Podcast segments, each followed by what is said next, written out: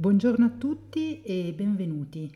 Prima di introdurre il nostro ospite di oggi vorrei ricordare la mia missione, portare al tavolo esperti, persone che mi ispirano o che condividono con me la passione per l'ottimizzazione della salute e il biohacking. Per chi non conosce ancora questo termine di biohacking, è sostanzialmente l'arte di sviluppare il nostro potenziale. Sentirsi un biohacker è prima di tutto un mindset, una mentalità, il desiderio di diventare la migliore versione di se stesso. Vi ricordo che tutte le informazioni contenute in questo podcast hanno carattere puramente divulgativo e orientativo e non sostituiscono una consulenza medica o terapeutica. Oggi parleremo di epigenetica e longevità con la dottoressa Lucia Aronica. La dottoressa Aronica ha conseguito il dottorato di ricerca presso l'Università di Vienna e ha esperienza di ricerca presso l'Università di Oxford, l'Università della California del Sud e l'Università Federico II di Napoli.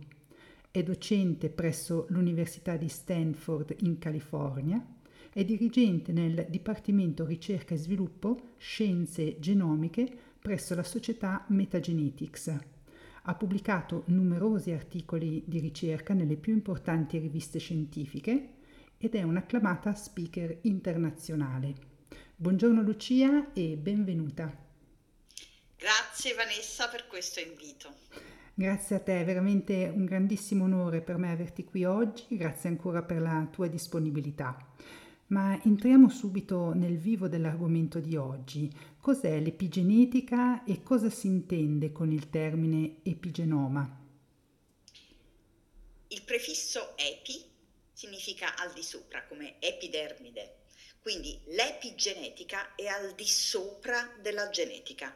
È una scienza che spiega come alcune molecole che sono al di sopra dei nostri geni possano regolarne l'attività possano accendere o spegnere i nostri geni, quindi funzionando un po' come il software delle nostre cellule.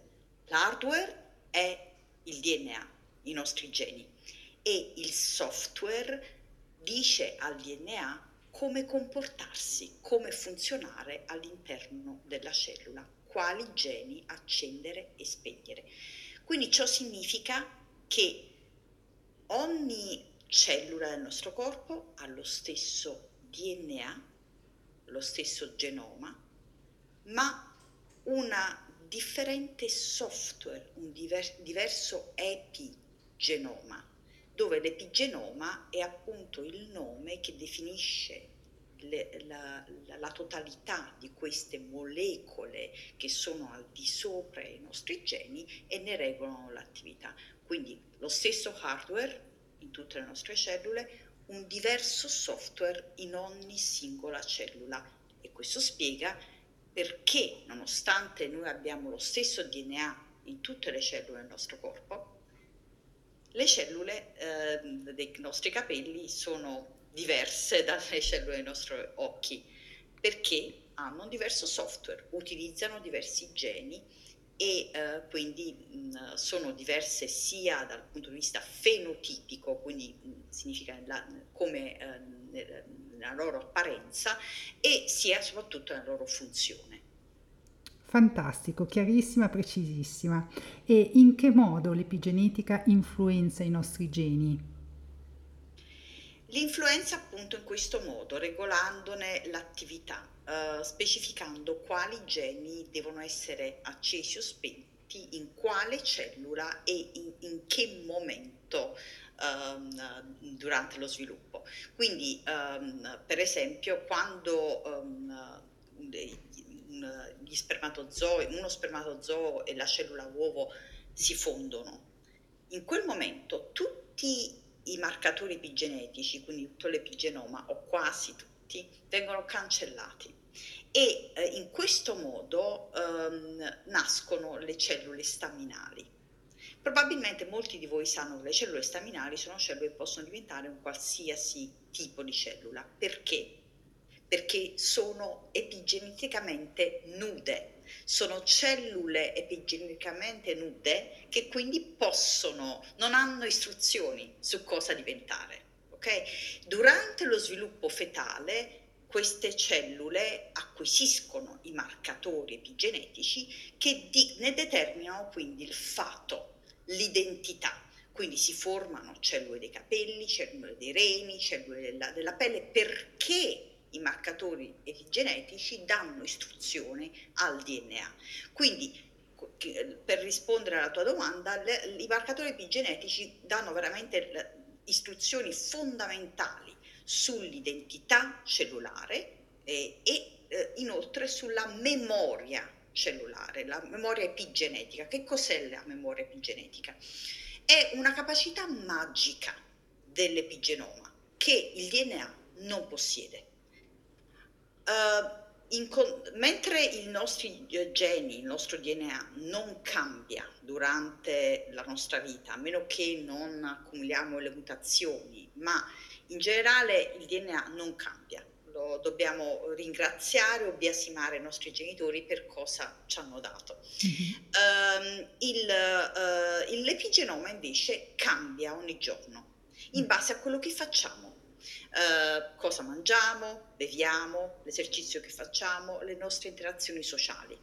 E poiché uh, questi marcatori epigenetici rispondono a questi segnali del, uh, del nostro ambiente possono imparare, possono imparare all'ambiente e immagazzinare una memoria epigenetica. Quindi questa è la seconda proprietà, la seconda funzione dei marcatori eh, molecolari. Oltre all'identità cellulare c'è anche la memoria epigenetica che fornisce alle nostre cellule la capacità di imparare da un ambiente che è in costante cambiamento ed evoluzione.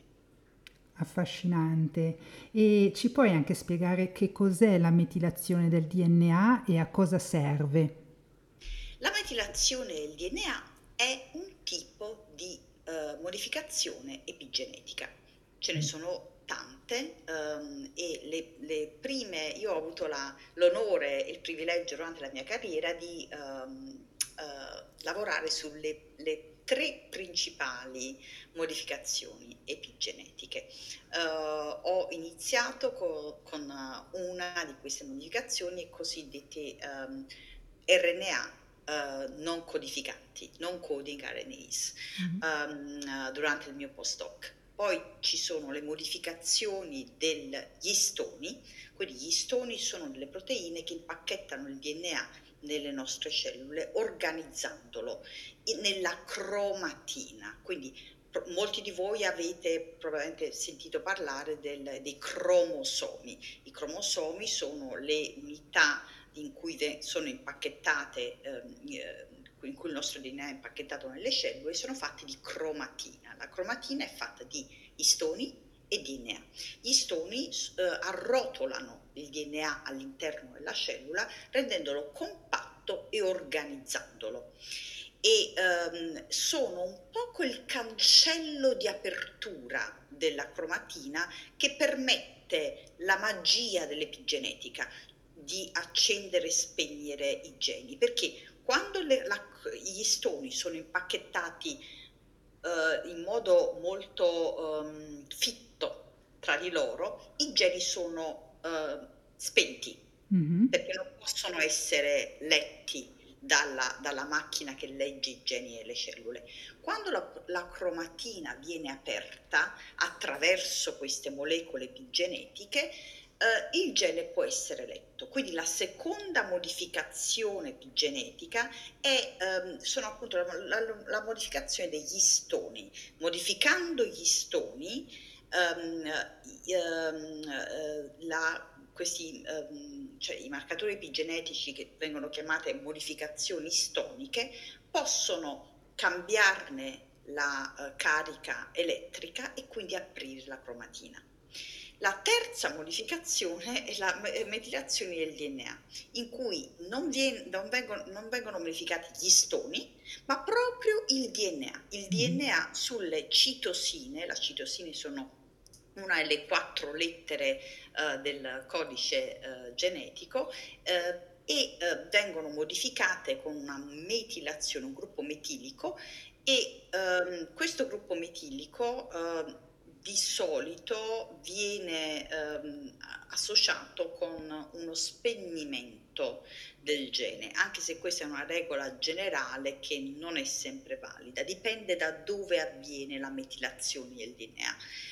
Eh, I nostri geni hanno una struttura in cui c'è all'inizio di un gene una specie di un interruttore centrale che, si, che il um, promoter, la, la, la, zona, la regione promoter all'inizio del gene, se questa è metilata, di solito il gene è spinto. Questa mm-hmm. è la, mhm. diciamo, la, re, la, regola generale, però mm-hmm. poi sono, è possibile avere la metilazione in altri posti della sequenza genica, all'interno dei geni, dove qualche volta invece viene acceso. Quindi la biologia è, è, come avete già un po' capito, complessa, uh, però si possono, si possono dire le, delle regole generali. Mm-hmm. E sei riuscita molto bene anche a creare delle immagini, a rendere anche questo, questi concetti eh, semplici, eh, almeno apparentemente semplici. E cosa significa invecchiare? Che relazione c'è tra epigenetica e invecchiamento? Invecchiare è una, um, dal punto di vista biologico, ecco, parliamo, concentriamoci sulla biologia, mm-hmm. è un fenomeno um, molto sfaccettato. Uh, non è un solo un fenomeno epigenetico, viene definito da um, 9, 10, 12 um, aspetti chiave uh, della biologia, dipende dalle teorie, ci sono state varie teorie, ma comunque sono molti aspetti della nostra biologia che cambiano durante l'età e contribuiscono al, uh, all'invecchiamento. Di questi aspetti aspetti molecolari sono chiamati the hallmarks of aging in inglese, sono um, come si dice hallmarks in italiano, sono i punti chiave del, dell'invecchiamento. Um, I quattro primari um, sono appunto il danno al DNA, la, ma, la deregolazione dei, um, dell'epigenetica, dei meccanismi epigenetici, la deregolazione anche della uh, omeostasi delle nostre proteine, come le proteine vengono sintetizzate e distrutte nel corpo e uh, la la, l'accorciamento dei telomeri. Quindi l'epigenetica è uno dei meccanismi primari dell'invecchiamento e ci sono vari cambiamenti um, de, dell'epigenetica durante l'invecchiamento. Um, in generale tutti questi cambiamenti portano a deregolazione di quali geni devono essere accesi e spenti al momento giusto. Quindi c'è un sacco di, um, uh, di uh, noise, di rumore, uh, geni che dovrebbero essere spenti diventano accesi e viceversa. Addirittura ci sono dei casi eh, ereditari di invecchiamento prematuro ereditario, come la sindrome di Werner, mm-hmm. è una sindrome in cui um, uh, si chiama, uh, viene, chiamata anche pro, progeria adulta, perché si manifesta um, attorno ai 30-40 anni e le persone nei loro 40 anni sembrano avere 80 anni, 90 anni. Um, e uh, in questa malattia uh, la proteina che è geneticamente mutata ha una funzione epigenetica, quindi uh, dimostrando come l'epigenetica abbia un ruolo molto importante nel mantenerci giovane a lungo e ehm, il malfunzionamento dell'epigenetica purtroppo contribuisce al nostro invecchiamento. Benissimo. E in questi ultimi anni si è capito che il digiuno ha molti benefici per la nostra salute, perché mh, digiunare allunga la vita, eh, mentre avere elevati livelli di zuccheri nel sangue e alti livelli di insulina accelera questo processo di invecchiamento. Sì, uh, ci sono uh, negli ultimi anni sono state eh, sviluppate varie teorie sull'invecchiamento e anche varie, eh, vari modi di eh, contrastarlo con lo stile di vita. Eh, il digiuno è uno di questi, ehm, di questi metodi eh, e dal punto di vista biologico si basa sulla teoria dell'ormesi.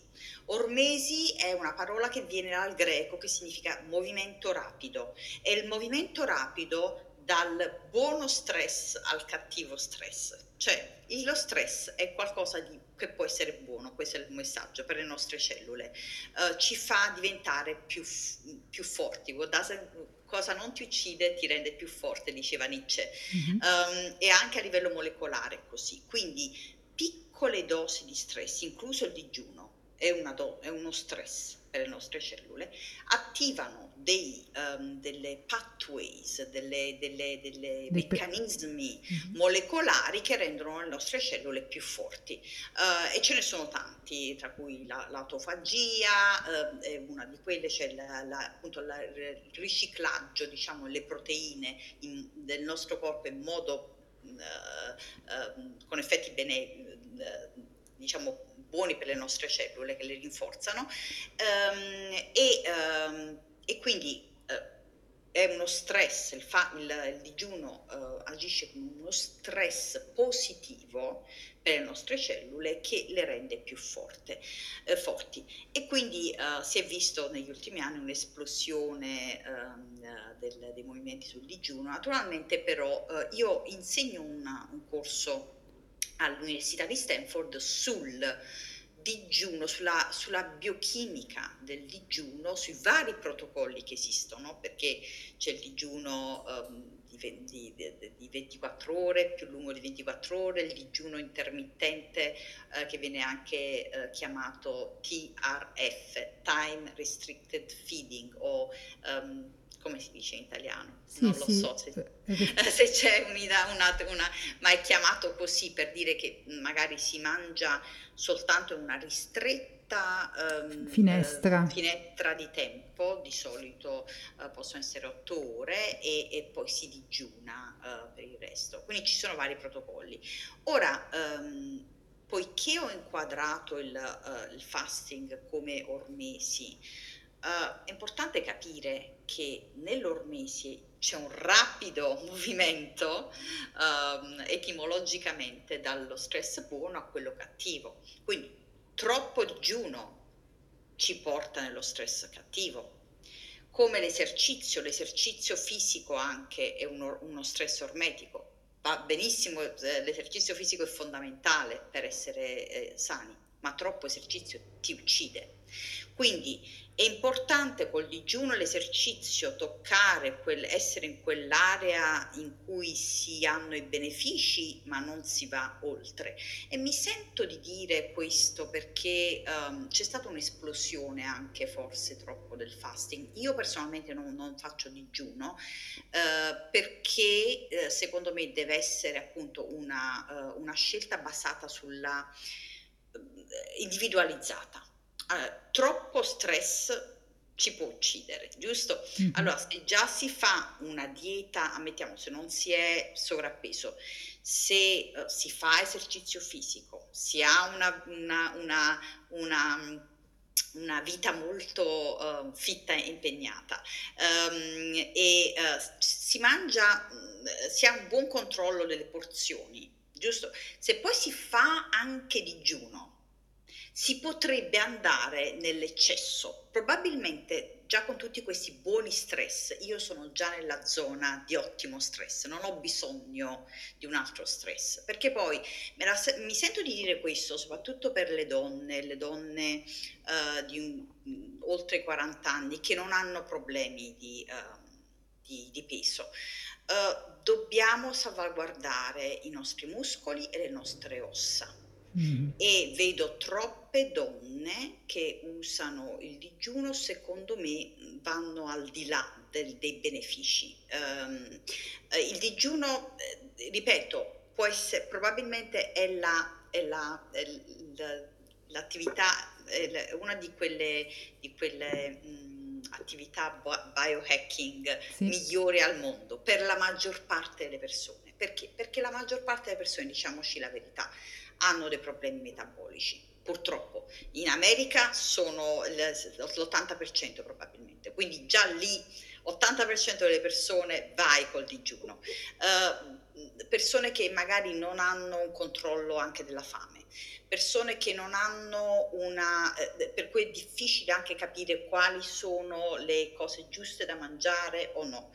Um, quindi già lì hai un sacco di benefici, già semplicemente non mangiare, cioè già lì, uh, e poi uh, sono persone in sovrappeso, però mi sento di dire soprattutto alla comunità biohacking che è fatta di persone che sono già in buona salute, fanno esercizio fisico, donne che eh, mi sento, io perché sono una donna e ho una mamma di 81 anni e voglio che lei mantenga la forza e le ossa a lungo. Quindi io lei, dico mamma, mai digiuno. Mm. E me la sento di dire questo messaggio forte proprio perché c'è un trend che penso possa essere pericoloso per alcune persone. Ripeto, la maggior parte delle persone digiunate vi farà bene, ma c'è quel 20% di persone, soprattutto nella comunità biohacking, che ne abusano. E ora, interessante, ho molti studenti che sanno che io insegno questo approccio molto individualizzato al digiuno e eh, mi, eh, ultimamente mi scrivono e mi dicono ah ci sono molti influencer ora eh, famosissimi che hanno promosso il digiuno per anni ora dico, dicono ah non digiuno più ho scoperto che non va bene io, io, l'ho insegnato da anni mm. uh, alla fine non è che non eh, ripeto è a livello molecolare c'è la scienza che dimostra che il digiuno attiva questi pattoi di difesa. Questo non è inconfutabile, c'è, c'è, c'è abbastanza ricerca per, per dar supporto a questa teoria. Quello che è controverso e che bisogna personalizzare potrebbe a livello individuale essere un, un produrre danno anziché beneficio in una persona che già è esposta a buon stress per altre fonti. E tra solo un altro esempio, l'esercizio è, uh, è stato dimostrato che l'esercizio fisico, soprattutto intenso, uh, va a attivare alcuni degli stessi pathway che attiva il digiuno, ma a livello Uh, più, in modo più forte, per esempio l'autofagia. L'autofagia è questo significa auto um, uh, auto, sì. ci mangiamo, le nostre cellule si mangiano da sole, sì. uh, praticamente si ma- riciclano tutte le parti vecchie e uh, questo è uno dei benefici del digiuno e viene attivato di più dal, dall'esercizio. Immaginate persone che fanno digiuno e esercizio,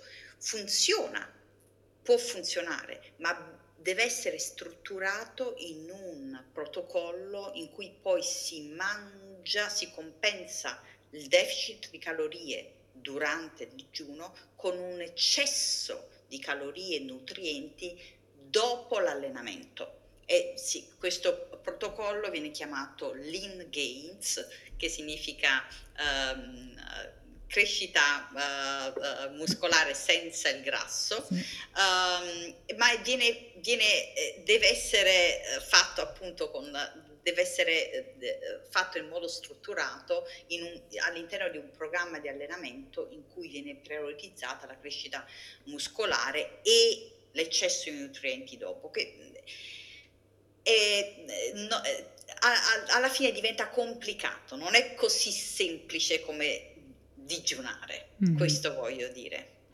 Ma io ti ringrazio per questo, questa tua eh, esposizione perché ehm, cioè, è vero, è verissimo che in, nella community del, dei biohacker c'è questa attenzione particolare nel digiuno e bisogna anche dire che spesso i biohacker sono anche uomini che dal mio punto di vista gestiscono il digiuno molto meglio rispetto alle donne. Noi abbiamo anche la questione anche ormonale, tu hai citato appunto le donne dopo i 40 anni, io sono, ne ho 48 e sono anche ectomorfa come, come struttura ecofisica e devo dire che eh, un, una cosa che ho notato, perché chiaramente ho sperimentato le cose che hai detto, quindi digiunando più a lungo, però ho visto che proprio perturba l'equilibrio ormonale, un lungo digiuno e quello che a me conviene è proprio fare una, una finestra tipo 12-12 dove magari la cosa che vedo eh, interessante anche misurando con Aura Ring è eh, finire l'ultimo passo della giornata mh, tre ore prima di andare a dormire. Ecco, quello lo vedo benefico, però sono,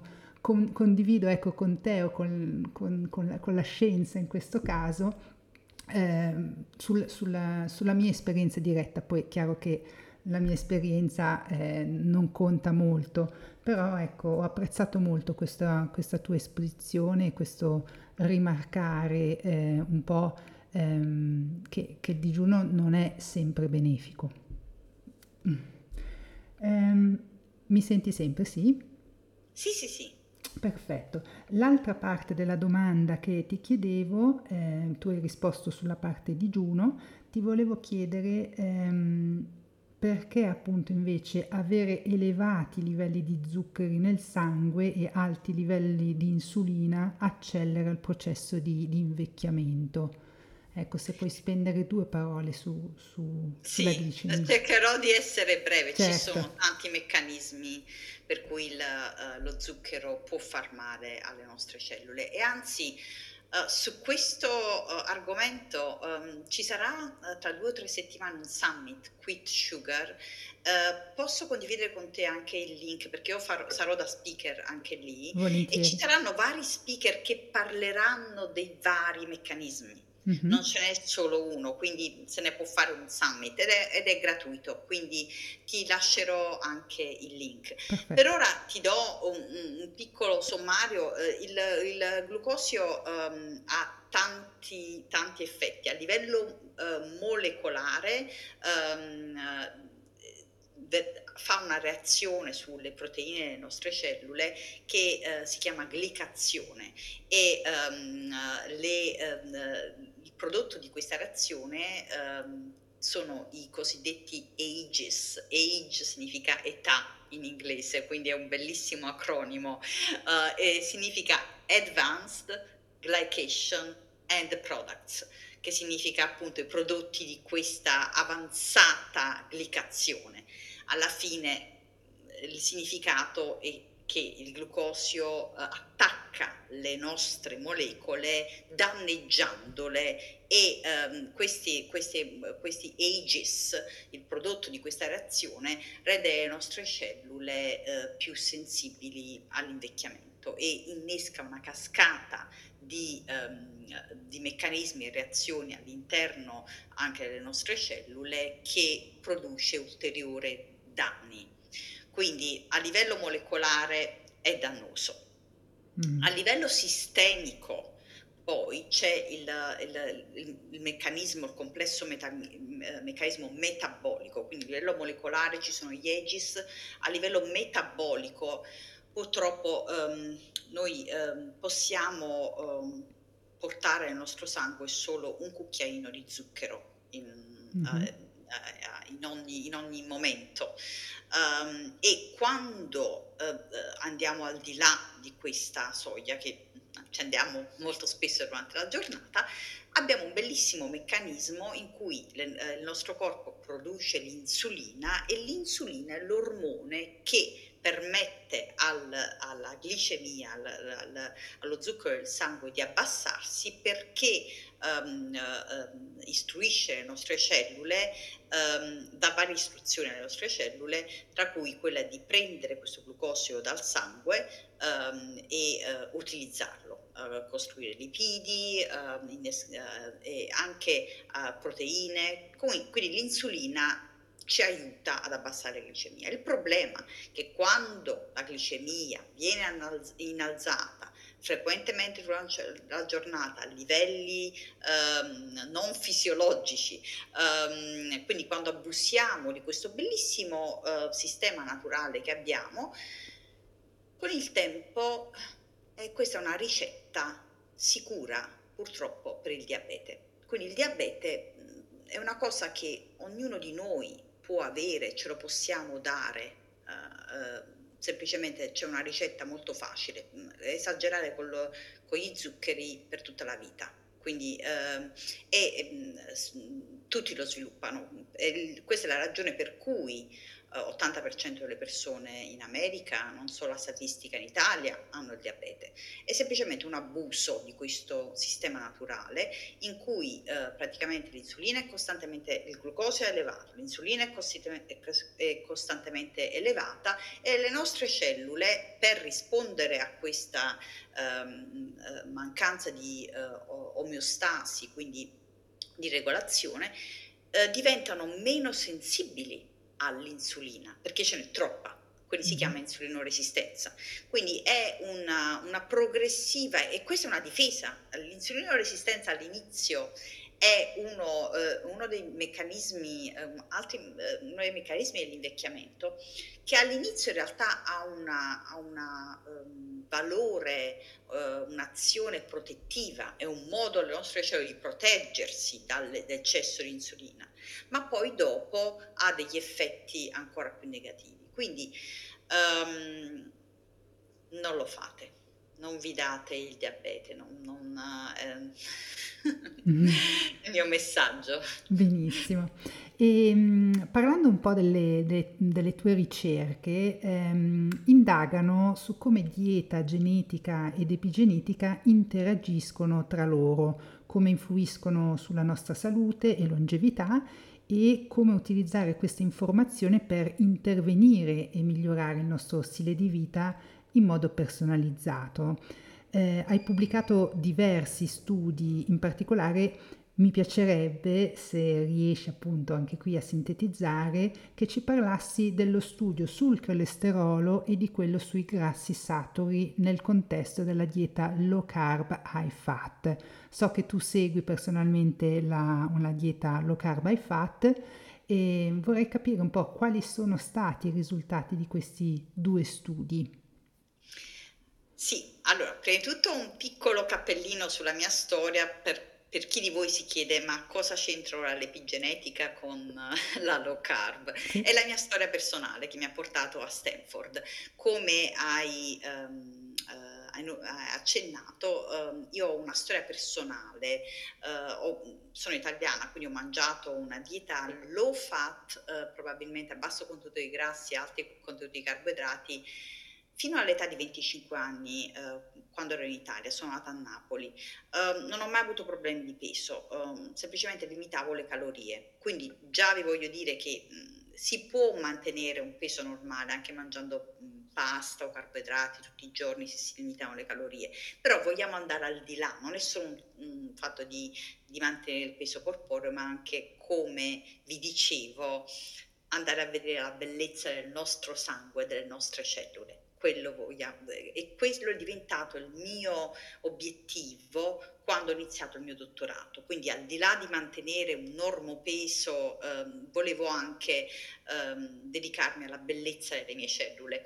E ho fatto un esperimento, ho provato a eliminare pasta e carboidrati raffinati e ehm, a derivare tutti i miei carboidrati dai, dai vegetali dalle verdure, eh, in modo da massimizzare anche le vitamine, eh, perché le, le verdure le, eh, eh, sono in realtà le, le fonti principali di eh, carboidrati intelligenti. Perché sono intelligenti? Perché a differenza della pasta e del pane che non, non contengono ehm, nutrienti, vitamine, eh, al di là dei, dei carboidrati, dell'energia che ci forniscono, sono intelligenti perché forniscono vitamine. Quindi ho semplicemente fatto questo esperimento. Di fatto fatto, facendo così, ho sperimentato una, una dieta low carb e ho aumentato i grassi principalmente all'olio d'oliva, dalle fonti eh, con cui sono cresciuta, quindi ehm, olio d'oliva e noci.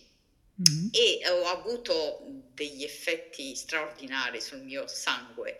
Um, il, L'HDL, quindi così mi do anche una, un cappellino introduttivo sui lipidi, Uh, quindi nel, abbiamo il colesterolo, ci sono vari tipi, c'è l'HDL che viene di solito uh, definito colesterolo buono e um, uh, l'LDL che viene definito erroneamente cattivo, in realtà l'LDL è una, un'entità um, eh, variegata, ci sono vari tipi di LDL come descriveremo dopo, um, e poi ci sono i tri- trigliceridi.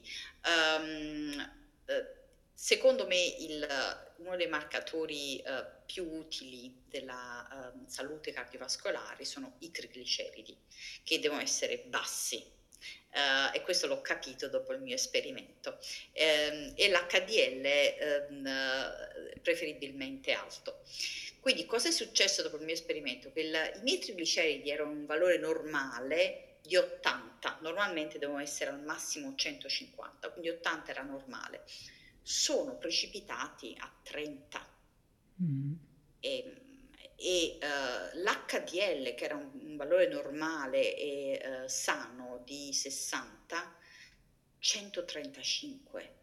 Io mm. dopo aver visto quello, semplicemente eh, eliminando i carboidrati, sono rimasta sba- sbalordita e quando mia mamma purtroppo um, ha avuto un, un, un, ictus cerebrale un, un paio d'anni dopo, eh, eh, le era stato prescritto una dieta a basso contenuto di grassi, quindi um, eh, io mi sono opposta in base al mio esperimento e con l'orrore dei miei fratelli e sorelle, perché io non sono un dottore, io sono una scienziata, una biologa molecolare e il, il dottore diceva una cosa e mi sono opposta. Comunque, Um, storia a lieto fine, uh, mia mamma ha, uh, ha, avuto gli stessi miglioramenti che ho avuto io col, con, uh, del suo sangue e quando poi è tornata dal dottore, il dottore le ha chiesto ma, ma cosa hai fatto?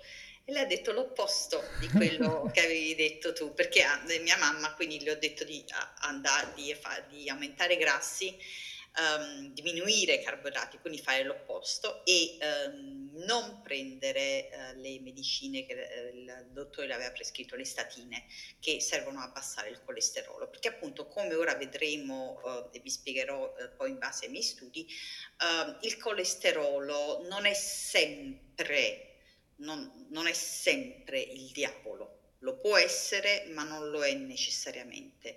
E um, quindi questa è la mia storia e in, quel, in quel mo, in, quando ho fatto questo primo esperimento um, facevo epigenetica in cellule modello di protisti, lieviti e dopo questa esperienza il mio sogno era quello di fare epigenetica nel contesto di diete low carb uh, e low fat, quindi mi sono trasferita a Stanford dove mi specializzo in questo.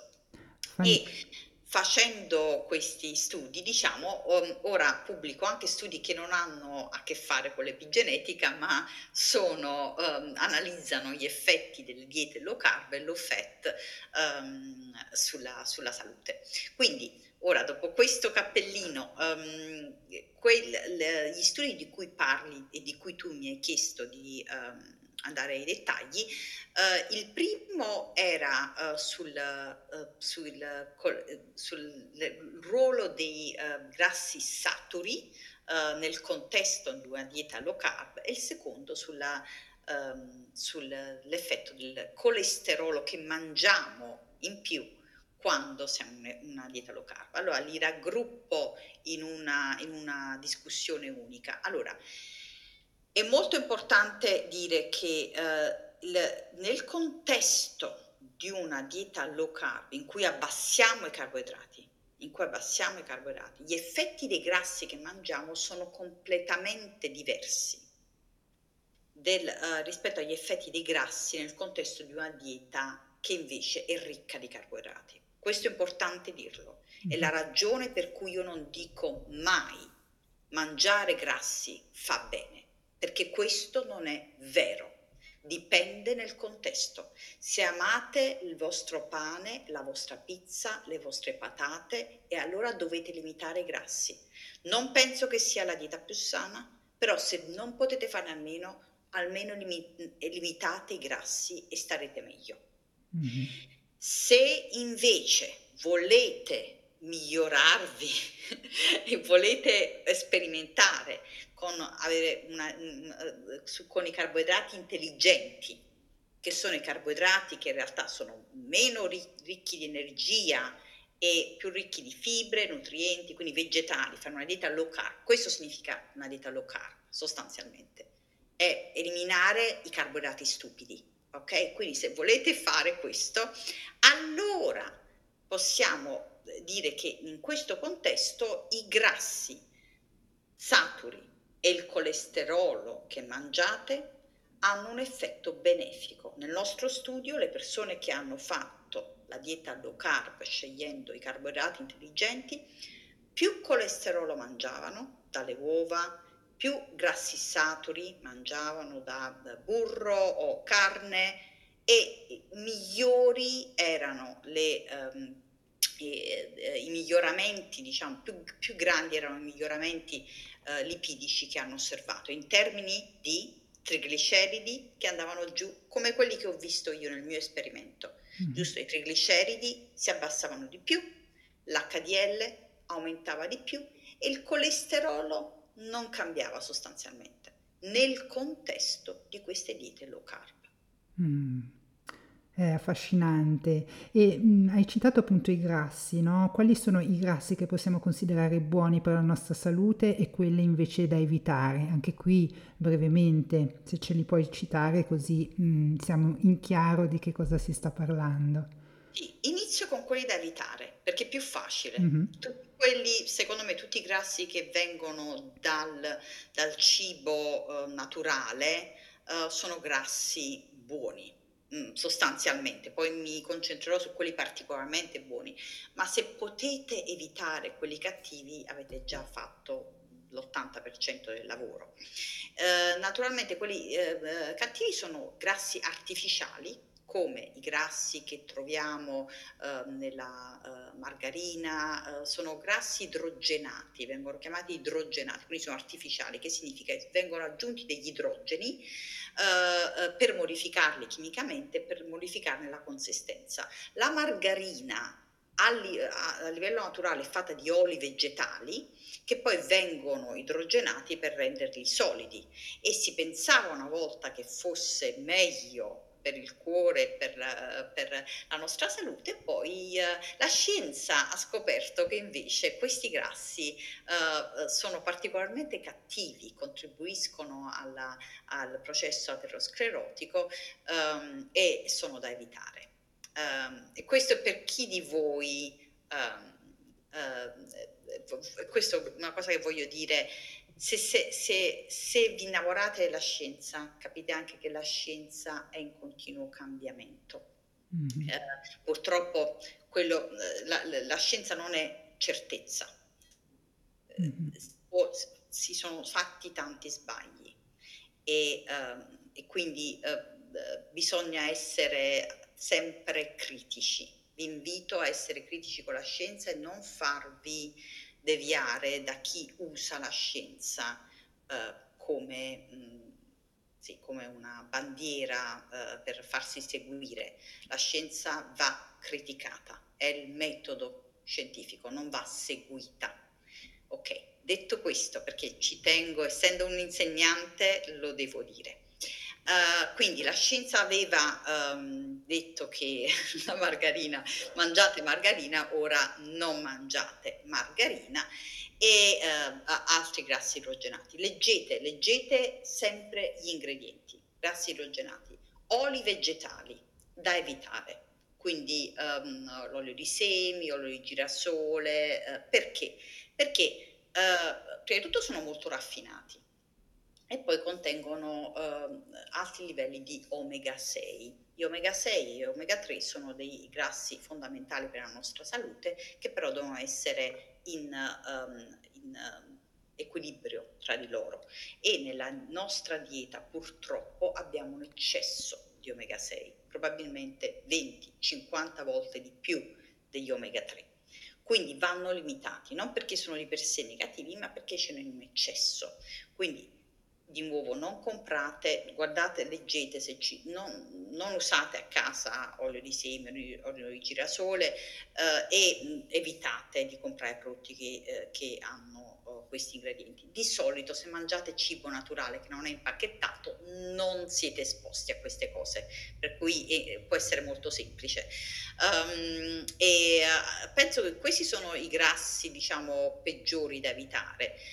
Uh, in generale, come uh, vi dicevo, se mangiate cibo naturale non avete problema, non vi dovete preoccupare, perché mm, alla fine mangiate sempre grassi sani. Mm-hmm. Uh, in particolare quelli poi da privilegiare sono gli, gli omega 3, eh, proprio perché sono scarsi nella nostra dieta, quindi cibi di solito eh, sono ricchi in uh, pesci grassi, uh, salmone per esempio, sardine ottime e sono anche presenti in alcuni semi come i semi di lino, i semi di chia, però sono, queste fonti sono molto meno uh, bio, um, come si dice? Eh, biodisponibili. Brava. Mm-hmm. e, um, quindi non consiglio um, di, uh, di, di di basarvi soltanto sugli omega 3 a base vegetale. Sono spesso utilizzate i prodotti che vi vengono, vengono venduti di nuovo barrette, ci scrivono omega 3 perché magari contengono un po' di semi di lino. La conversione a, uh, del, degli omega 3 dai semi di lino a quelli di cui abbiamo bisogno nel corpo è circa 8%, nel, nel migliore de, de, dei casi. Ci sono persone che geneticamente non possono neanche fare quella conversione, eh, con l'età questa conversione, eh, perché è una reazione, sono una serie di reazioni che devono avvenire nel corpo, con l'età l'efficienza diminuisce, per cui come dire, è un salto nel, nel, buio. Non che eh, dobbiate evitare eh, i semi di lino, penso siano sani, il problema è che non vi basate non pensate di, avere, di, avere, di aver coperto vo- il vostro fabbisogno di omega 3 perché mangiate semi di lino e semi mm-hmm. Questo è il punto. Sì, quindi eh, anche privilegiare eh, alimenti proteici come anche la carne grass fed, le uova, non aver paura delle uova, eh, giusto, corretto, quindi eh, avocado, questi, questi alimenti qua ehm, sono comunque considerati grassi buoni e non bisogna appunto avere l'ansia del, del colesterolo. Corretto. Assolutamente no, e voglio aggiungere una chicca epigenetica, questo perché le uova contengono la colina, che è un'altra uh, superstar epigenetica molto importante, um, soprattutto uh, per gli uomini uh, e per le donne post, dopo la menopausa. Ma in generale eh, è, è, uno dei, dei, degli epinutrienti fondamentali. Mie, nella mia, nelle mie lezioni a Stanford um, insegno, ci sono che nel cibo che mangiamo ci sono alcuni nutrienti che possiamo definire epinutrienti perché um, sono fondamentali per il funzionamento del nostro epigenoma e la colina è uno di questi nutrienti. Mm-hmm. Benissimo, vorrei giusto affrontare anche qui perché per me è importante chiudere con questo concetto perché molto, molte persone sono preoccupate quando seguono una dieta low carb high fat perché vedono aumentare i loro valori di HDL, LDL, colesterolo totale. Puoi spiegarci come dovrebbero essere interpretati questi valori e perché bisogna anche osservare i valori di trigliceridi e di lipoproteina B per avere un quadro più, più completo? Sì, allora, uh, spiegazione uh, semplice, uh, cerco di semplificare le cose. Le lipoproteine sono appunto lipoproteine, c'è una proteina al centro e ci sono lipidi grassi attorno. La proteina al centro, nel caso dell'LDL, è l'ApoB, si chiama ApoB. e um, quindi l'LDL, che è il colesterolo cattivo, in realtà contiene un ApoB al centro e poi ci sono varie, um, uh, vari grassi, tra cui trigliceridi e colesterolo. Ora, uh, i trigliceridi che abbiamo detto sono direttamente proporzionali ai carboidrati che mangiamo. L'abbiamo visto che si abbassano molto nelle diete low carb. Perché? Perché vi avevo detto che possiamo avere solo un cucchiaino di zucchero nel nostro sangue, giusto? Giusto. E cosa succede quando ne, quando ne abbiamo di più? Uno dei meccanismi per abbassare la glicemia e usare quel glucosio è sintetizzare trigliceridi, ok? Quindi dieta alto contenuto di carboidrati, produciamo questi trigliceridi che vanno a far parte dell'LDL. Mm-hmm. E quando succede questo, quindi molti carboidrati, in realtà e mangiamo pochi grassi, abbiamo delle particelle di LDL che sono piccole. Perché sono piccole? Perché hanno poco colesterolo, non mangiamo colesterolo, mangiamo pochi grassi e hanno molti trigliceridi. Queste particelle piccole e dense, indovinate, sono quelle cattivissime. Sono mm. cattive. Perché sono cattive? Perché entrano nelle nostre arterie. Sono quelle che in realtà è quando vi dovete preoccupare del vostro LDL per cui dico non è sempre vero che non, che non importa, importa. Quando è piccolo e denso, e di solito succede quando non mangiate colesterolo, quando mangiate pochi grassi e molti carboidrati, quello è da preoccuparsi. Ed è piccolo, ma il colesterolo totale in realtà non necessariamente alto in questi contesti, perché c'è poco colesterolo sulla particella LDL ci sono molti gliceridi. Quindi il vostro eh, sangue, in questo caso, il vostro, il vostro test in laboratorio, eh, dimostrerà eh, trigliceridi che dicono possono anche essere nella norma. Ma che cos'è la norma? Se, se, se, se una persona che mangia carboidrati intelligenti ha 30, per me 100, più di 100 non va bene anche se vi dicono che 150 è la norma, non, non è stata a sentire, dovrebbe essere assolutamente minore di 100. Mia mamma, uh, non, le dico a mamma, deve essere miglior, minore di 80. Alle persone a cui voglio bene non voglio che i trigliceridi siano uh, di più di 80. Um, ehm, quindi vi voglio bene, cercate di avere i trigliceridi al di sotto degli 80 e vuol dire di solito che questo LDL è del secondo tipo, quindi non è piccolo, ma è grande. Perché è grande? Di solito quando l'LDL e la particella è grande ha pochi trigliceridi, di solito se avete meno di 80 siete sulla buona strada, e, um, e pochi, uh, e molto colesterolo perché se avete pochi trigliceridi di solito significa che mangiate pochi carboidrati e per vivere, per mantenere l'energia dovete mangiare più grassi. È una, è una, è, di solito eh, è quello che succede, a meno che non volete perdere un sacco di peso, eh, siete in sovrappeso, ma um, quindi quando ave- mangiate molti grassi uh, di solito uh, avete più, colest- più uh, colesterolo, meno trigliceridi. Queste particelle non sono associate aterosclerosi. Quindi anche se in questo contesto potete avere trigliceridi mino- me- meno di 80, ok?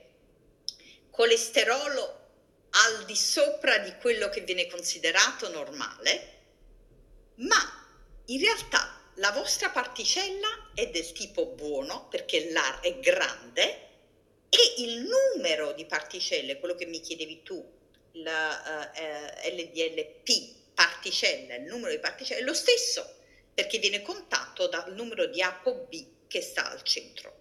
Quindi due scenari completamente diversi. Il primo, avete poco colesterolo, il, il, il dottore vi dice, ah, state bene perché i trigliceridi sono 100, 100, quindi è normale, il colesterolo è normale, e quindi avete questo scenario A di questa persona che viene considerata normale al dottore, ma in realtà ha delle particelle eh, peggiori della persona che magari ha il colesterolo più alto del normale, io sono in questa categoria perché ho un HDL di 135, già, e poi eh, il mio colesterolo totale è probabilmente 250, che dovrebbe essere 200, quindi ho il colesterolo mi, ma, ma, maggiore del normale, ma mio, i miei trigliceridi sono 30, quindi già so che le mie particelle sono grandi e mm-hmm. sono buone quindi questa è la spiegazione molto molto semplicistica della, della situazione. Sei stata fantastica, magari citi magari l'indice che misura la grandezza della particella, quindi se, se c'è un indice, eh, ehm, ecco, un calcolino che uno può, può fare.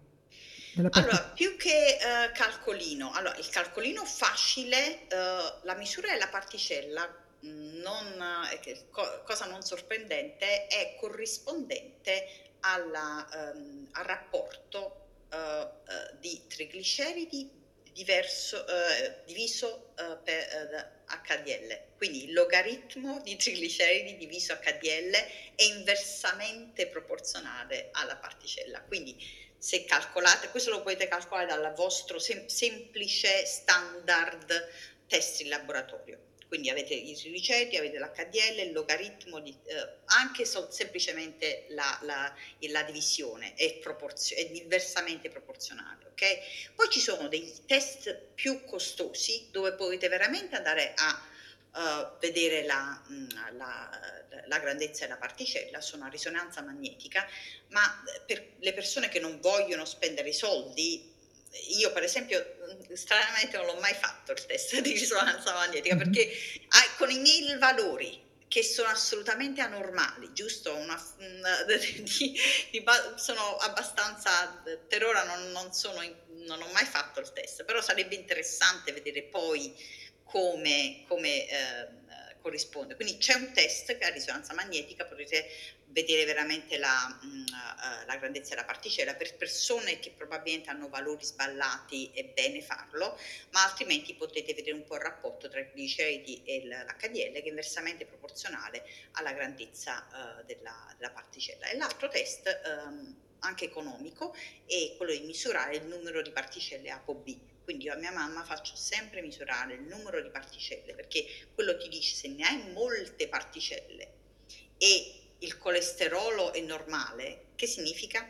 Che, ha, che le, le, particelle sono piccole, sono mm-hmm. quelle cattive. Perché eh, eh, com'è che il colesterolo è normale ma hai tante particelle, giusto? Certo. Quindi um, questa è una... Di solito la mia raccomandazione è di fare sempre il numero di ApoB e un pannello lipidico standard e per i casi più avanzati si può fare anche la risonanza magnetica e la grandezza della particella. Fantastica, io mm, so che devi scappare, quindi io ti ringrazio per questo, ehm, cioè questi grandi spunti anche di, di, riflessione e queste spiegazioni che secondo me appunto sono preziosissime. Eh, non so se vuoi citare, poi lascerò tutti i, i link che mi darai eh, nelle show notes del podcast Solitamente chiedo ai miei ospiti se hanno uno o due libri che gli hanno cambiato la vita, se hai tempo di citarne uno o due, altrimenti ti, ti lascio andare. Ah, una bella domanda. Um, io ho fatto il liceo classico, mm-hmm. quindi uh, i libri che mi hanno cambiato la vita non sono uh, libri scientifici. Mm-hmm. Uh, mi piacciono molto Le città invisibili di mm. Italo Calvino, sì. perché secondo me... Um, veramente esprimono il, po- la, il, potere dell'immaginazione il, uh, del, dell'uomo, raccontano appunto di come ci siano in ogni città le città invisibili che noi non vediamo e, vengono, e, e sono in realtà fatte dalla, dalla, dal, dagli sguardi che ci scambiamo dalle cose che non diciamo e dall'immaginazione attorno a tutte queste cose. E esprime un po' il, il potere dell'immaginazione e, uh, dell'uomo che crea il mondo, quindi la, la, l'affascinante e misterioso legame tra il materiale e l'immaginario. Bellissima conclusione, grazie mille Lucia.